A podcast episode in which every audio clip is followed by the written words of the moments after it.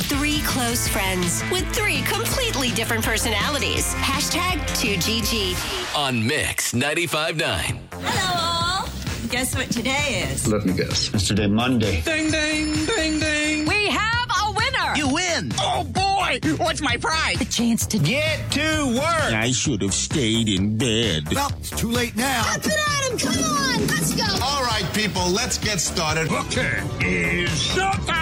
Monday, December 5th. It's the Two Girls and a Guy show, and time now for the three things that Brooke Ryan loves today. Brought to you by Preferred Home Services. The first thing I am loving, and this is what every person that lives in Charleston should be loving as well. Darius Rucker has a new holiday album that he just put out, which is very exciting. Of course, everyone loves Darius here in the Low Country. He is a hometown celebrity. Um, and on this album, there are a bunch of new songs. He's got Old Church Hymn featuring uh, Chapel Heart Band, and then Your Mean One, Mr. Grinch, one of the favorites, of Mm-hmm. love that. course. Baby It's Cold Outside that features Cheryl Crow, which I thought was very cool. So you can download his album and check that out. It's called Holidays. Second thing I'm loving today. So last week I was kind of rushing around, needed to pick up a quick lunch, and I happened to be by Town Center. This place opened a couple months ago, and I remember talking about how excited I was they were coming because they had one in DC. It's called Kava. Oh my gosh, y'all.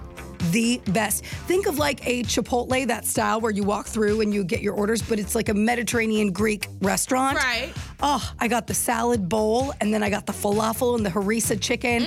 You guys, it was so, so good. They've got the tzatziki and hummus and all of that good stuff that they'll throw in there. And then you can pick all of the other toppings and sides, like a lot of pickled things. There's a corn that's so good. Mm, It's all I can think about. It was so delicious. So if you are hungry and you want something that's a little bit healthier, a little bit lighter, Right. Kava definitely a great place to check out.